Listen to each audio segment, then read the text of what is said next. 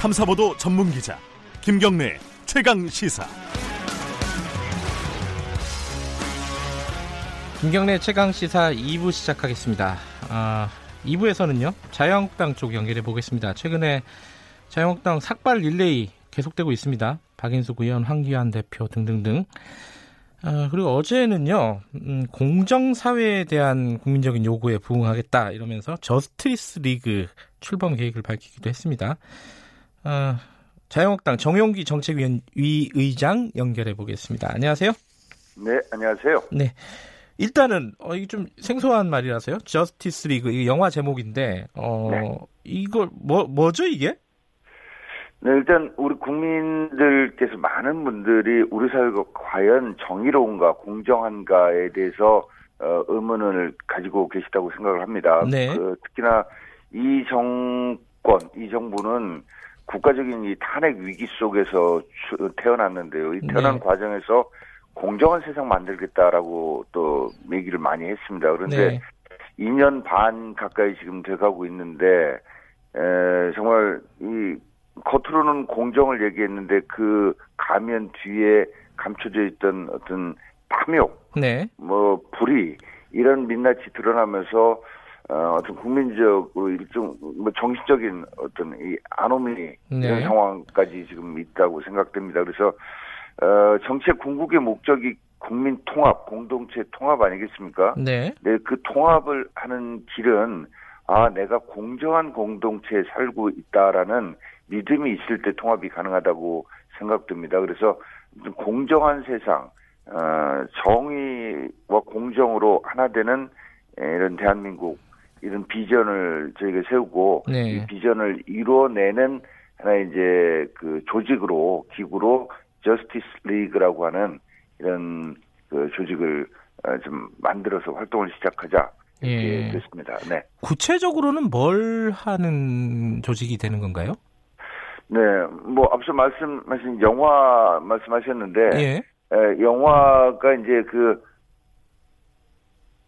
여보세요? 어벤져스 뭐 이런 저기도 있고 예, 예. 저스티스 리그 뭐 이렇게 하는데 그 영화 속에 슈퍼 히어로들이 네. 에, 각각의 개인 슈퍼 히어로만으로는 절대 막을 수 없는 거대 네. 악을 위해서는 예, 이 영웅들이 다 같이 좀 힘을 합치는 네. 이런 게 이런 의미가 예, 이 저스티스 리그 또는 뭐 어벤져스 이런 형태로 영화에서 묘사가 됐습니다만은 저희도 우리 사회의 공정 가치를 만들어내기 위해서는 네. 어, 어떤 한 개인만으로는 어렵다. 음. 그래서 어, 사회 각 분야에서 공정을 위해서 어, 나름 노력해오고 싸워왔던 분들이 리그를 구성하자. 네. 어, 그래서 우리 사회의 여러 여러 면에서 동시에 공정과 정의를 위한 어, 이 싸움과 노력을 해나가자 이런 의미를 담고 음. 있습니다. 그래서 어, 저희가 지금 이제 어, 제가 그저께 네. 이 원칙을 밝혔고 어, 그 사이에도 이제 각 부분에서 그런 노력을 해왔던 분들하고 지금 접촉을 하고 있습니다. 그래서 내주쯤에 예. 예, 참여하시는 분들 좀 명단을 국민들께 밝히고 음. 어, 이제 같이 모여서 어, 일단은 몇 가지 일들을 좀 해나가고자 하는데 처음부터 저희가 이제 관심을 갖고 있는 거는 어, 이번에 이제 조국 그 사태와 관련해서도 문제가 됐습니다만 대입제도 또 예. 대학원 입학제도 등을 포함한 이런 입시제도와 관련돼서 어, 공정한 경쟁 기회 보장이라고 하는 원칙을 실현할 수 있는 방, 방향으로 좀 바뀌어져야 되겠다. 예. 그리고 국가 고시제도는 과연 이대로 맞는 것인가? 예. 아, 이 사시제도 문제를 포함해서 말이죠. 예. 그다음에 이 공기업과 공공기관의 인력 충원 이 제도나 어, 방법은 지금 과연 투명하고 바른 것인가? 네. 또 기업의 경우에도 노조 간부들은 자기 자식들을 그대로 또 취업시키는 이 고용 세습 네. 이런 것들은 또 어떻게 개혁해 나가야 될 것인가 예. 이런 등등 몇 가지 중점적 과제를 설정해서 이 문제에 대해서 목소리를 좀 국민들의 목소리를 담아내고자 합니다. 아까 그 각계에서 이런 활동을 해왔던 사람들을 취합을 하겠다라고 말씀을 하셨는데 구체적으로 어떤 사람 인사라든가 아니면은 어떤 단체라든가 이게 뭐 있나요? 지금 예정돼 있는 게? 네, 뭐 지금 제가 말씀드린 대입제도 그 이대로 안 된다라고 하는 목소리를 내신 분들도 계셨고, 네. 또 국가 고시제도 관련해서도 어 지금 저까지 해온 이런 식의 국가 고시제도의 변화 방향 잘못됐다라고 예. 목소리를 내신 분들 계십니다. 근데 예, 뭐 지금 현재 제가 뭐 어떤 분 특정인 그 예. 성함을 말씀드리는 것은 좀 시기적으로 적절치 아, 않은 것 같고요. 다음 주쯤에 아무튼 예. 네 네. 그래서 그분이 얘기를 하면 아 공정과 관련해서 어 얘기를 하실 만한 분이다라고 국민들께서 좀 어, 이렇게 음. 신뢰할 수 있는 분들로 저희가 좀 구성을 해보고자 노력하고 있습니다. 근데 이 엊그제 아까 제가 어제라고 했는데 엊그제였죠. 그 기자회견장에서 기자들이 이런 질문도 했습니다. 이게 자유한국당이 사실 이제 보수 정당이고 어 일부에서는 어 기득권 정당이다. 이런 네. 비판도 받고 있지 않습니까? 그래서 네네. 이런 저스티스 리그 같은 게 어울리는가? 네. 어, 이런 의문이 드는 분들도 있을 것 같아요. 여기에 대해서 좀 설명 좀 해주세요.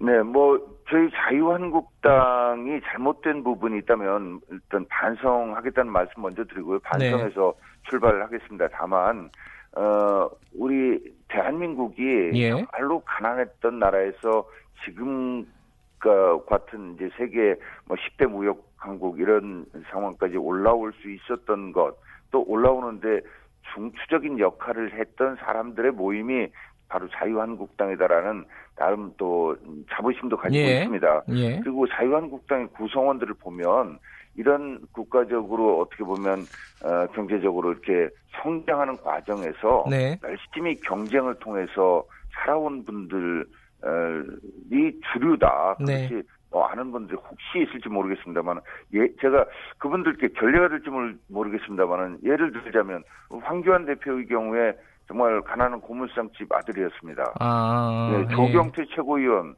어 부친이 뭐 자갈시장에 지게를 졌다고 스스로 말씀하십니다. 네. 정미경 최고위원 같은 경우에도 정말 군인의 에, 여러 자녀 중에 한, 모- 한 명이었고 어, 그, 그 군인이 부유한 집안 결코 아니었던 것 같고요. 알겠습니다. 김광림 네. 최고위원 역시 정말로 어렵게 공부를 예, 하신 분이고 저 역시도 정말 어, 어려운 집안 형편 속에서 나름 정말 공정한 경쟁 네. 이걸 통해서 어 이렇게 어떻게 보면 이 공동체 책임을 지는 위치까지 어, 왔습니다. 그래서 저희 한국당 지도부만 봐도 어, 이게 과연 저희가 그렇게 어, 불공정하게 특권과 반칙을 누려온 네. 이런 집단이라고 이렇게 매도되는 것은 또 잘못된 면이 분명히 있다 이런 예. 점을 좀 말씀드리고 싶습니다. 관련해서 그럼 이거를 한번 좀 언뜻 생각이 나서 여쭤보고 싶은데요. 그 지금 네. 어제 어, 여- 정부 여당이 당정에서 어, 조, 조 장관이 조국 장관이 후보 시절에 밝혔던 재산비례 벌금제 벌금을 네. 부자들은 많이 내게 하겠다. 네네. 요거 어떻게 생각하십니까? 이게 뭐 공정 정의에 맞는 것 같기도 하고요. 얼핏 들으면 그렇죠. 이 네. 정부가 하는 일들이 대체로 그렇습니다. 얼핏 들으면 어 그럴 듯해 보여서 국민들을 현혹하고 예. 선거에 이용할 수 있겠다 싶으면 나서는 이런 식으로 모든 걸 해오고 있다고 봅니다. 예. 어, 이게 일단은 범죄인의 소득과 재산을 정확하게 파악하는 게 과연 가능한가 이걸 한번 따져봐야 됩니다. 이번 조국 사태의 경우도 보면 조국 그이라고 하는 사람은 상속 과정에서 6원 냈습니다. 6원. 네. 6원 내면서 이렇게 상속을 하는 이런 적이고 조국 그 동생 부부는 어 위장 이혼을 했다는 어 의- 의혹이 있고 위장 이혼한 어, 조국의 그 재수 씨는 어 운동학원의 어떤 재산을 한 100억 정도의 채권을 가- 확보하는 이런 상황에 있습니다. 네. 이런 속에서 정말 검찰이 이걸 다 파악할 수 있느냐 하는 거고 또 이렇게 검찰이 전 국민의 소득과 재산 파악을 하는 과정에서 오히려 검찰이 더 크고 강한 무기를 갖게 에, 된다 이런 점을 과연 살펴보고 있는 음. 것인지 그리고 헌법상 문제가 있죠. 이거 네. 여러 헌법 학자들이 이거 위헌이다. 어, 위헌 음, 논란이 이렇게 제기되고 있는 이런 거고요. 그래서 네. 물론 몇몇 나라에서 시행하고 있긴 합니다만은 영국의 경우도 이거 도입했다가 6개월 만에 부작용이 커서 중지를 했고 일본도 어, 저 분이 하다가 이제 무산되고 있거든요. 그래서 네. 이 문제는 좀 신중하게 저희도 들여다 보긴 하겠습니다만은 예. 에, 이거를 이런 조국 사태에 대한 물타기 차원에서 음, 어, 이렇게 추진되는 것은 적절치 않다고 봅니다. 알겠습니다. 어, 자유한국당 얘기 잠깐 여쭤볼게요. 그 네. 삭발 릴레이 네. 이거 계속 되는 건가요? 어떻습니까? 어, 그 뭐 이제 릴레이라고 하는 게 일단은 조국 사태가 제대로 해결이 되지 않으니까 이렇게 네. 어, 삭발이 계속 이어지는 거 아니겠습니까? 그래서 네. 뭐 삭발하시는 의원님들 뭐 개인 개인의 어떤 신념과 판단에 따라서 하는 거기 때문에 뭐 제가 여기서 무슨 말씀을 드릴 수 있는 건 아닙니다만은 이 삭발 특히나 어뭐 이 야당 제1야당 대표의 헌정사상 최초의 삭발 전현직 국회 부의장의 삭발 네. 이런 것들을 그뭐 참 안타까운 일인데 이게 멈춰지게 하려면 이제라도 조국이라고 하는 사람이 네. 음, 빨리 장관직에서 내려오는 것, 또 네. 문재인 대통령이 내려오도록 하고 국민들께 사죄하는 것 이런 음, 일이 있으면 뭐 더 이상 삭발할 이유가 없지 않겠나 이런 말씀을 드립니다. 정영기 의원님께서는 계획은 없으시고요. 어, 뭐 저도 뭐 고심하고 있습니다. 아, 그래요? 어, 아. 네, 언제 어떻게 삭발을 하는 것이 국민들께 예. 정말 조국이라고 하는 사람이 예. 내려와야 되겠구나. 정말 잘못됐구나. 라는 생각을 이렇게 같이 공감해 주실 수 있게 하는 어. 방법이 될 것인가 하는 걸 고민하고 있습니다. 나경원 의원 삭발 얘기도 많이 나오고 있어요. 이거 전략적으로는 어떻게 판단하고 계십니까? 어, 삭발을 전략 전술 차원에서 생각하고 있지 않다는 말씀 먼저 드리고 예. 있고요. 예. 정말 고심되죠. 그러니까 나 대표께서는 나 대표 뭐 차원에서 고민을 하고 있겠죠. 그 뭐 저하고 상의해서 할 문제가 아니고 예. 이걸 전략 전술 당리 당략 차원에서 아, 하는 것이 아니란 말씀을 분명히 드리고 싶습니다.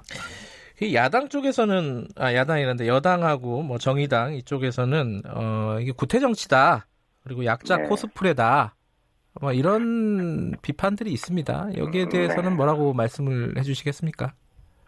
어, 정치라고 하는 것은 사실은 의견이 서로 얼마든지 다를 수 있고 다르면 대화와 타협을 통해서 절충점을 만들어내야 되는데 네, 문재인 정부 들어서서는 이런 정치의 공간이 아예 사라졌습니다. 본인들이 네, 혁명을 하고 있다고 생각하고 본인들의 하고 생각이 다른 쪽의 의견은 정말 눈꼽만큼도 받아들이지 않는 네, 이런 상황 속에서 얼마나 절박하고 답답하면 삭발을 하겠는가 하는 점을 말씀드리고요. 예, 정의당은 지금 더불어민주당의 이중대 역할, 연동형 비례대표제로 다음 번 총선에서 의석을 확보하겠다는 욕심밖에 없는 불의의 정당으로 변한 것이 아닌가 묻고 싶고요. 네, 어, 또 비판하고 있는 그 박지원 의원 뭐 구태 이런 얘기 있는데 예, 본인이 바로 대표적인 구태 정치인이라고 생각하지 않는지 예. 묻고 싶고 예, 본인이 범죄로 처벌받을 때 어떻게 했습니까? 안대로 한쪽 눈을 가리시고 어, 휠체어에 앉아서 온갖 코스프레 다 했던 분이 네. 스스로 참 부끄러움을 알라 네. 이런 말씀 드리고 싶습니다. 지금 그 조국 장관 국정조사 요구서 국회에 제출했잖아요. 예. 근데 이게 통과되기는 쉽지가 않지 않습니까? 현실적으로 숫자로 보면요. 이게 그 야당 간에 그 공조가 어, 이루어져야 된다는 현실적인 문제가 있습니다. 그러니까요. 그 공조를 위해서 어, 저희 원내 지도부에서도 열심히 노력을 하고 있습니다. 예. 어, 그리고 결국은 결국은 국민 여론이 저희의 그 국정조사나 네. 그뭐 필요하다면 특검이나 뭐 해임 건의안 역시 마찬가지입니다. 네. 어, 그 저희의 동력은 결국 국민들의 여론, 민심이라고 생각을 하고 있습니다. 어, 조국 장관 관련된 수사가 계속 진행 중입니다. 어, 지금까지 수사 내용으로 보면은 좀 어떻게 평가를 하- 하고 계십니까? 수사 상황은? 글쎄 뭐 현재까지 보면 검찰이 네. 어, 나름 그 수사를 신속하게 에, 진행을 하고 있다는 점을 높이 평가합니다. 어, 그거와 동시에 조국 장관이라고 하는 이 사람이 장관 되고 나서 검찰 수사에 대해서 압박을 가하고 네. 수사 방해를 하고 있고 직권을 남용하고 있다라고 보여져서 음, 앞으로 검찰의 어떤 행보를 잘 저희는 그 예의 주시하고 필요하면 특검을 통해서 어 이제 진실을 밝히는 이런 방법까지도 고려하고 있다라는 이 정도 말씀드리겠습니다. 자유한국당에서는 그러니까 나경원 대표 원내대표 측에서는 뭐 물타기다라고 얘기는 하고 있지만 지금 고발이 됐습니다. 고발이 돼서 나경원 원내대표 아들 딸 특혜 의혹도 지금 수사를 하려고 하고 있는데 네. 이게 조국 후보의 딸이나 나경원 대표 아들이나 뭐 별로 다르지 않다. 뭐 이런 얘기들도 있습니다. 여기에 대해서는 어떻게 생각하세요?